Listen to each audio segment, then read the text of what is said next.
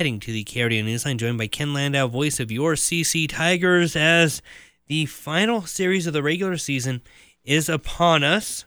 Ken, what a way to end this regular season than uh, against those guys from up north. Yeah, uh, it's uh, it's become a tradition. Uh, the way the uh, the NCHC schedules things, you play your, uh, I guess, natural rival to end the regular season.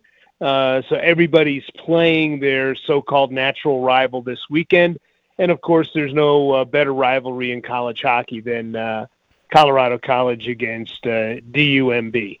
Absolutely, and when it comes to this matchup, we know for lack of better terms.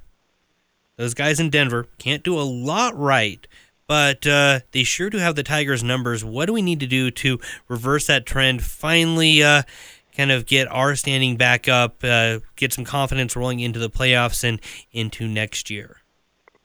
Well, I think what has what has to happen here, Andrew, is this: forget about what all those numbers are. Go out and play.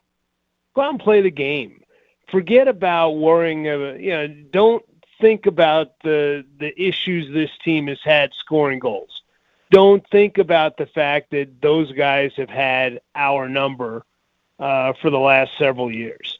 Forget about all of that okay? Just go out there with the mindset of we're going to ruin their senior night okay? We're going to spoil senior night for magnus Chrona, their goaltender.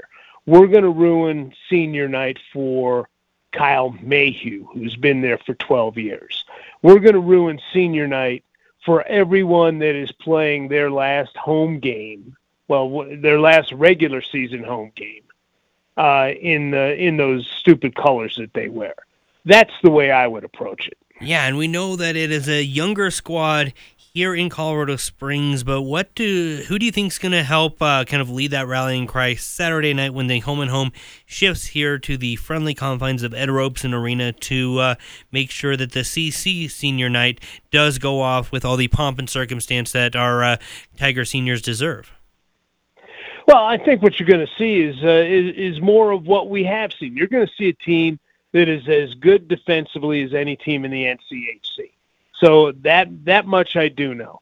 Um, but I think if these guys can just relax a little bit offensively, the pucks will start going into the net. There's been so much made of the fact that this team has not scored goals over the last 11 games. Forget all about that. You can't change it. That's toothpaste out of the tube. You can't put it back in.